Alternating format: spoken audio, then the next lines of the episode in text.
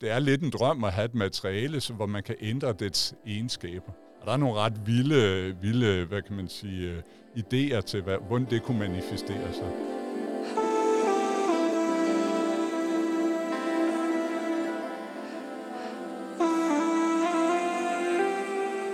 Da mange af de mest skældsættende opdagelser blev gjort, så forskerne bag slet ikke det potentiale, de reelt sad med.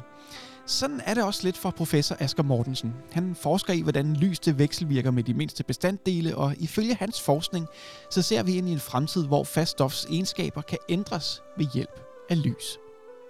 Hvad de nye opdagelser helt præcis kan bruges til, står så ikke helt klart, men potentialet det er enormt og ses blandt andet som et vigtigt element i udviklingen af de meget imødesete kvantecomputere.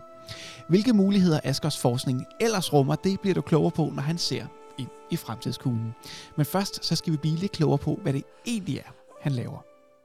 Jeg har fået for vane at, at starte de her programmer med øh, at lave en lille øvelse, ja, ja. som øh, simpelthen bare går ud på, at øh, du skal prøve at forestille dig, at, øh, at vi ikke er i det her radiostudie, men du jo derimod sidder til en øh, familiemiddag, ja, ja. og er havnet med en borddame, som du aldrig har mødt før. Ja, ja. Og som selvfølgelig, som øh, vi jo gør os danskere, høflige mennesker som ja, det gør ja. man nok også uden for Danmark, men, men ikke desto mindre, ja, ja. så spørger hun dig selvfølgelig, hvad går du så egentlig rundt og laver? Ja. Hvordan vil du så svare hende? Så starter jeg jo altid med at spørge, er du helt sikker på, at du har lyst til at vide det? Men hun er meget insisterende. Men så, så plejer jeg at, at, at sige, at, at det, jeg arbejder med, det er øh, at forstå, øh, altså lige nu og her i min, min forskning, det er at, at prøve at forstå, hvordan lys, som jo er noget, vi alle sammen kender og omgiver os med, øh, hvordan det vekselvirker med de helt mindste bestanddele. Så det handler ikke om om de objekter, vi ser rundt om os, men, men, men derimod øh, øh, det, vi kalder nanostrukturer, så kunstigt frembragte strukturer, der er så små, at, at de godt nok indeholder rigtig mange atomer, men stadigvæk, det er dernede, hvor, hvor vi begynder at nærme os de atomare længdeskala, og der vil vi gerne forstå, hvordan lys det for eksempel virker med de materialer.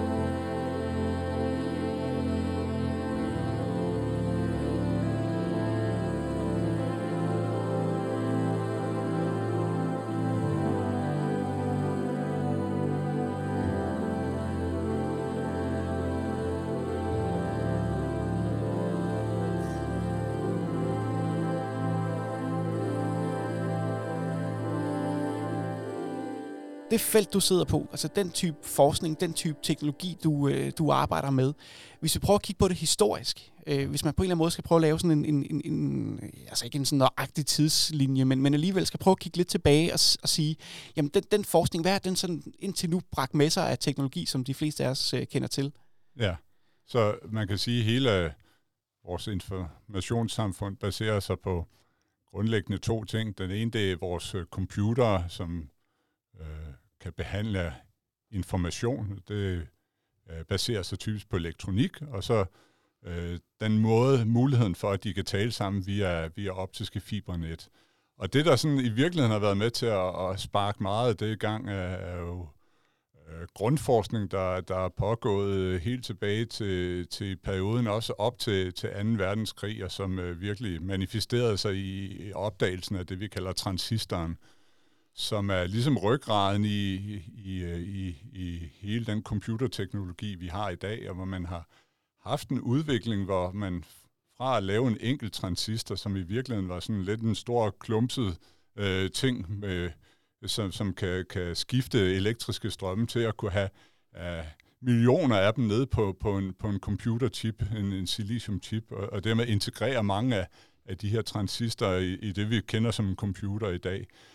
Og øh, man kan sige, at øh, da, da, da, da transistoren blev opfundet, der var det lidt sådan en, øh, en øh, hvad kan man sige, et interessant device, men hvor det ikke stod umiddelbart klar måske, hvordan ville komme til at revolutionere hele vores, vores verden, hele vores hverdag. Og det, det var ikke noget, der skete fra den ene dag til den anden, men, men det tog, tog et par årtier, ikke, før at, at man begyndte at have, have op, øh, elektriske kredsløb, der udnyttede øh, øh, den helt unikke funktionalitet, som transistor har, og så var der yderligere en indsats for at, at kunne få rigtig mange af dem pakket på en chip.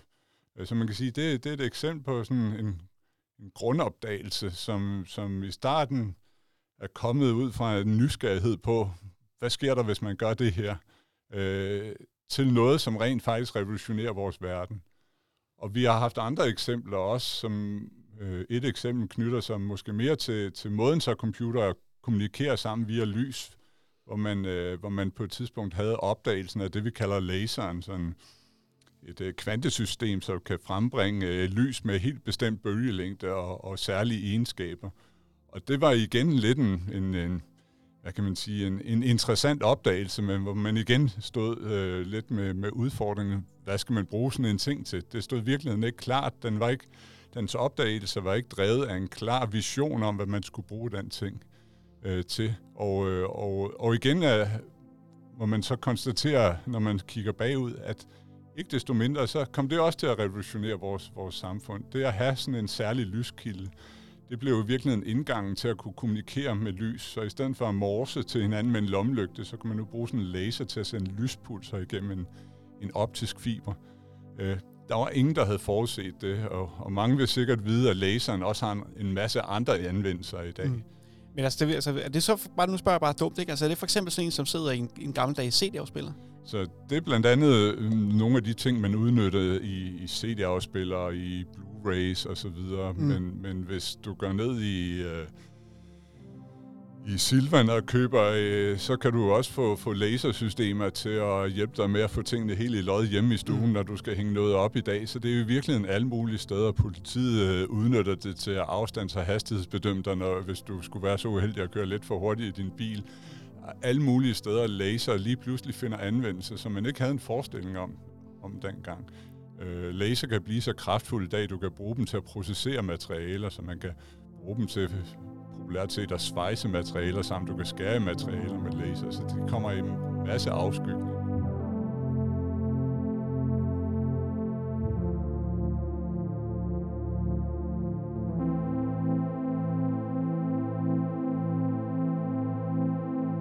Nu har du allerede nogle gange nævnt det her med, at nogle af de opdagelser, man har gjort øh, undervejs øh, inden for det felt, du sidder, jamen der har man i det øjeblik, man opdagede det, måske ikke lige nødvendigvis kunne se potentialet. Og, og det er jo et eller andet sted også der, du sidder lige nu.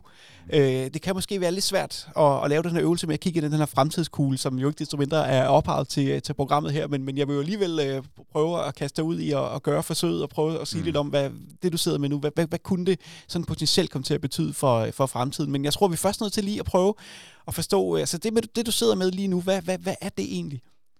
Så det vi ren, øh, ren gang, øh, rigtig gerne vil forstå nu, det er, hvad kan man sige, øh, hvordan lys vekselvirker med materialer i meget ekstreme øh, situationer. Og et ekstremt øh, tilfælde, jeg kan nævne, det er ikke så nemt at visualisere øh, kun med, med, på det her lydformat, men, men forestil dig et, et, øh, et materiale, som er et 2D-materiale, som er lidt ligesom at have et stykke papir i hånden, men som er så tyndt, at det kun er et atom tyndt. Det vil sige nogle, nogle øh, mindre end en nanometer tykt. Øh, det kunne for eksempel være lavet af kulstofatomer, øh, der sidder i sådan et øh, hønsegitte øh, net. Det, det materiale kalder man grafen, og det, det har man faktisk opdaget, og man ved, hvordan man kan udvinde det af et tykkere system, hvis man har en, en, et, et grafit øh, materiale, så kan man altså trække enkelt af sådan nogle lag af. Så hvis man forestiller sig, at vi har sådan et enkelt øh, lag af atomer, og så sender lys igennem, så kunne man jo for eksempel spørge, hvor meget lys man, man kan absorbere i sådan et tilfælde. Og der vil intuitionen nok være utrolig lidt. Altså det er så tyndt, så det kan umuligt forstyrre lyset. Og alligevel så kan man være i en situation, hvor man kan absorbere op mod 2% af lyset. Det er ekstremt meget for, for et materiale, der er så tyndt. Så man kan sige, det er sådan nogle materialer, som der bliver forsket i i dag allerede, og man prøver at tænke på anvendelser. Det kan være til at, at høste lys, lysenergi og omdale den til elektriske signaler som, øh, som et element i, i fremtidens solceller osv.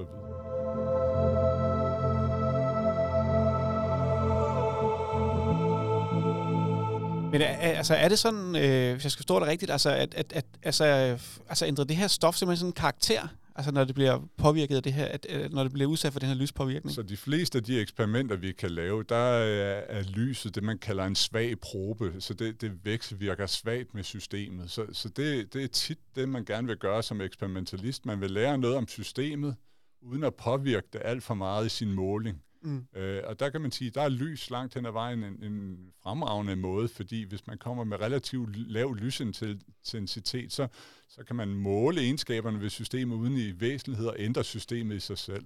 Men hvis man forestiller sig, at man kan få en meget stærk kobling mellem lyset og, og materialerne, så kan man nå ind i et helt nyt regime, hvor man kan sige, at lyset er så stærkt koblet til de frihedsgrader, der er i materialet, at man kan begynde at tale om sådan helt nye løsninger til, hvordan det kombinerede system af lys og materiale opfører sig.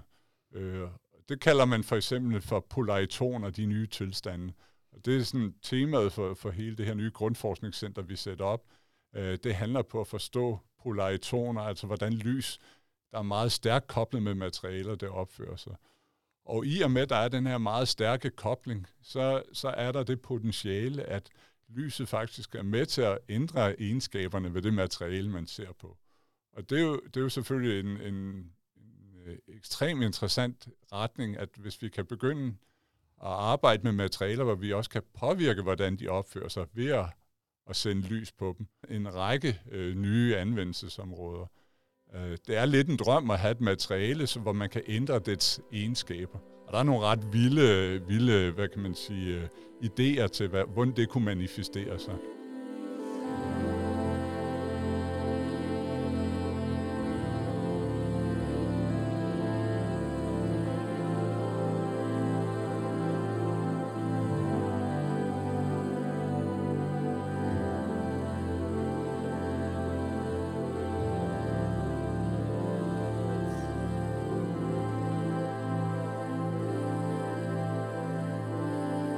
Det er også lidt sjovt altså, at så kigge tilbage på det, hvor vi startede, altså med, at man sidder med, med, med noget i, hænderne, som man måske ikke lige på, på det givende tidspunkt uh, kan se anvendelsen i, men som jo så udvikler sig helt vildt. Du nævnte, nu har vi nævnt transistoren nogle gange, som, ja, hvor man jo ja. kan lave en lille linje fra, fra det, og så frem til de ja. mikrochips, som uh, ja. ja sidder overalt i det her studie lige nu.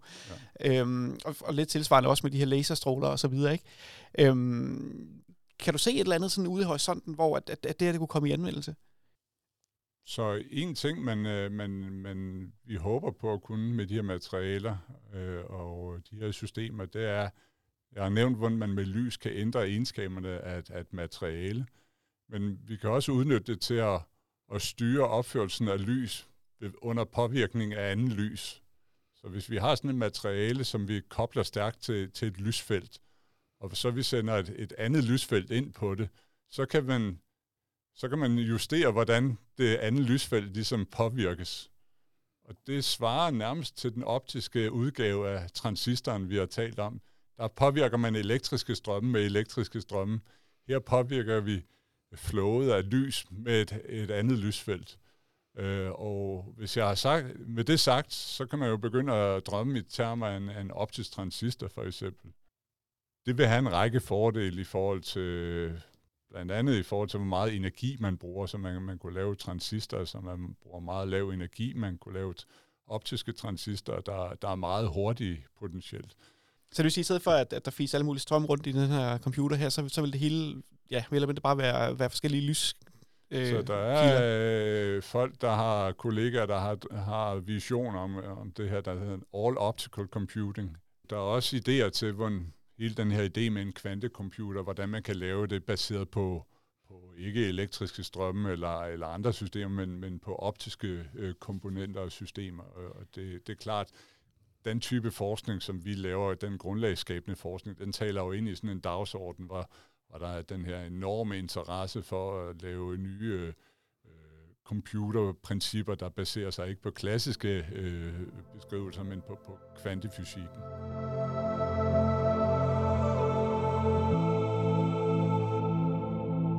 Det er fysik, der er præget af, af, af kvanteeffekter, kvantemekanik, som man skal bruge for at forstå øh, de grundlæggende egenskaber af de systemer. Øh, så, så vi går fra at have arbejdet med systemer, hvor man kan sige, man meget langt hen ad vejen kan beskrive, hvordan lyset vekselvirker med materialerne fra et klassisk synspunkt, og ved nu at gøre dem ekstremt tynde, så nærmer vi os et nyt regime, hvor, hvor det er Bohrs kvantefysik, der ligesom begynder at, at forvente sig at komme til udtryk. Vi har jo vores intuition fra, fra den klassiske verden, hvor langt de fleste systemer er deterministiske. Det vil sige, vi kan, vi kan på en eller anden måde ud fra deres øh, øh begyndelsesbetingelser, kan vi forudse, hvordan sådan et system vil udvikle sig. Og den determinisme, den, øh, den forsvinder lidt, når man går over i en kvantebeskrivelse, hvor det meget mere er en, en sandsynlighed for forskellige udfald, som kvantemekanikken beskriver. Og det er noget, som i hvert fald min egen erfaring er taget en del år ikke, som ung studerende, og ligesom komme ind i, i den nye øh, måde at tænke, tænke tingene på. Øh, hvis man har været længe i det, får man nok en, en vis form for intuition, men vores problem mm. er, at vi, vi for den meste del af vores tid til, tilbringer vi altså i en klassisk verden. Jamen også fordi det er jo nogle af de sådan helt jamen, altså grundlæggende fysiske regler, som et eller andet sted bliver sat ud af kraft. Altså det med, at, at en ting kun kan være et sted ad gangen, for eksempel, og sådan noget. Altså det, det, er, jo, altså det er jo sådan set hele verden, som vi ser den, der, der lidt bliver gjort op med, ikke? eller ja. meget bliver gjort op med. Ikke? Og det er jo også noget af det, man, man prøver at udnytte i, i kvanteteknologier, for eksempel, hvor man øh, klassisk kan man sige, at øh, man, man kan kode... Øh, information i det, vi kalder bit. Det kan være 0 og 1-tal. Altså man har et eller andet system, som kan være en tilstand eller en anden. Hvis det for eksempel er en transistor, så kan den være slukket, så den ikke kan lede en strøm, eller den kan være åben, så den kan lede en strøm. Det er nullet og et-tallet. Mm. Øh, og det er det, som klassiske computer, dem vi allerede har, ligesom udnytter. Øh, hvis man går over i en kvanteformalisme, så kan man forestille sig, at et system ikke bare kan være i den ene eller den anden tilstand, men den kan være i det, vi kalder en superposition. Den kan være lidt i det ene og lidt i det andet. Mm. Og, og det åbner op for nogle helt nye øh, komponenter, så vi taler ikke om bits, altså 0 og 1-taller, men vi har kvantebits. Og det, at, at man kan være både lidt i den ene og den anden tilstand, det giver nogle helt nye muligheder for at processere information, som så det er en, en ny slags transistor, om man vil, og, og dermed også en ny måde at processere information på. Kan du, kan du bare lige, bare lige sådan lidt for og nævne, nævne nogle eksempler på, hvad det kunne være? Jeg tror, at der, hvor, hvor det vil ændre vores verden, det er jo øh, muligheden for at kunne beregningsmæssigt gøre ting, som vi ikke kan i dag. Øh, du og jeg, vi bliver jo før eller senere, siden så vil vi blive ramt af en eller anden sygdom, hvor vi har brug for en eller anden behandling. Og i dag, der er det jo meget, hvor man øh, øh, så kan få en behandling, der baserer sig på de, øh, de øh, øh præparater, medicinalindustrien nu har udviklet, som typisk bliver udviklet til en sådan, at kunne adressere en bredere gruppe, øh, befolkningsgruppe. Men hvis vi et af de ting, hvor jeg tror, det kommer til virkelig at, at ændre vores hverdag, det er personlig medicin. Det er, at man kan tage bestik af, af dig og din situation. Hvad er det, du har brug for? Og så kan man med de her nye effektive beregningsmetoder, kan man faktisk designe det, de molekyler, der er brug for til at behandle din sygdom. Altså det, det er jo fuldstændig paradigmeskift i forhold til, hvordan vi gør i dag. Øh, jeg siger ikke, det bringer os det evige liv, men det, det, det er et helt nyt paradigmeskift i, hvordan vi, vi kan behandle sygdomme måske. Og, øh, og det er jo igen et eksempel, hvor det også åbner en lidt en, jeg vil ikke sige Pandoras æske, men, men der er i hvert fald nogle etiske dilemmaer også, som, som folk med forstand på det skal forholde sig til. Ikke? Hvad, hvad, hvad betyder det, at vi rent faktisk begynder at kan lave individuel medicin og behandling? Og øh, når vi nu står på randen af at udvikle ny kvanteteknologi, så er det selvfølgelig også oplagt at, øh, at øh, i gang sætte den her diskussion af, hvad, hvad er det for et samfund, vi gerne vil have på sigt med den her nye teknologi, og, og hvordan kommer den til at påvirke os? Hvad, hvad er det for nogle muligheder, vi gerne vil udnytte, men hvad, hvor er der også, hvor er de mulige faldgrupper, hvor vi, hvor vi med god grund skal tænke os om? Og det er selvfølgelig svært i den meget spæde start at have et overblik over det. Mm. Jeg tror, det er vigtigt at i gang sætte den...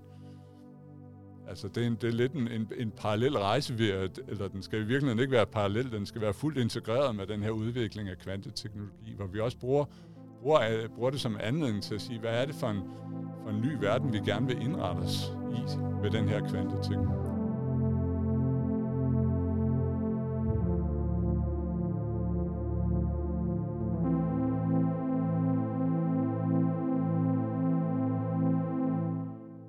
hvordan mærker I i det, du sidder med, at, at, at, at der er måske de her potentialer i det?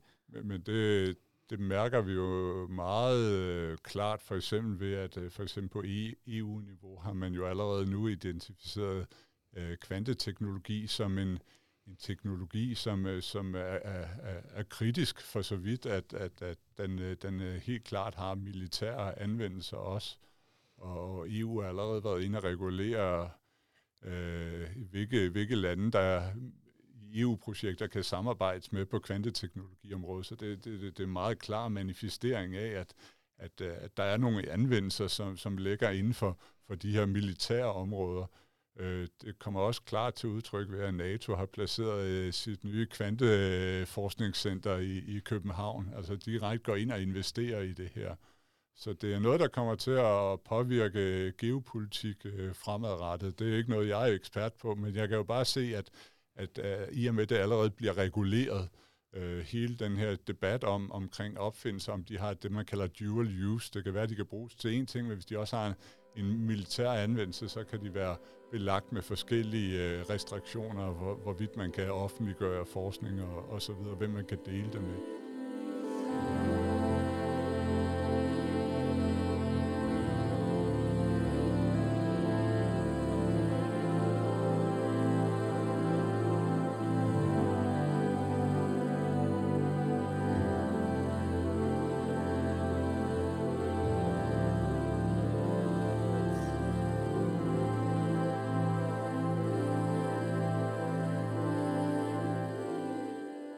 Jeg har sådan en, en, en fornemmelse af, at den her samtale den bliver rigtig spændende at høre om 50 år. Altså også, også nu, nu er det ikke ja, ja. Men jeg tror, ja. den får en ekstra dimension at kunne høre tilbage på øh, om 50 år. Ja, og, øh, og jeg er helt sikker på, at om 50 år vil noget af det lyde fuldstændig naivt. Øh, og, og oddsen er jo selvfølgelig også, at, at, at, at det kan være, at vi finder noget fantastisk, men, men det er jo også meget risikobetonet forskning for så vidt, at, at, at det kan også være, at det vi finder, det det er interessant, men at det ikke er det, der kommer til at revolutionere øh, verden. Mm. Øh, og det er lidt en præmis ved grundforskningen, kan man sige. Asger Mortensen, det har været øh, en fornøjelse. Tusind tak, fordi du havde lyst til at være med. Velbekomme.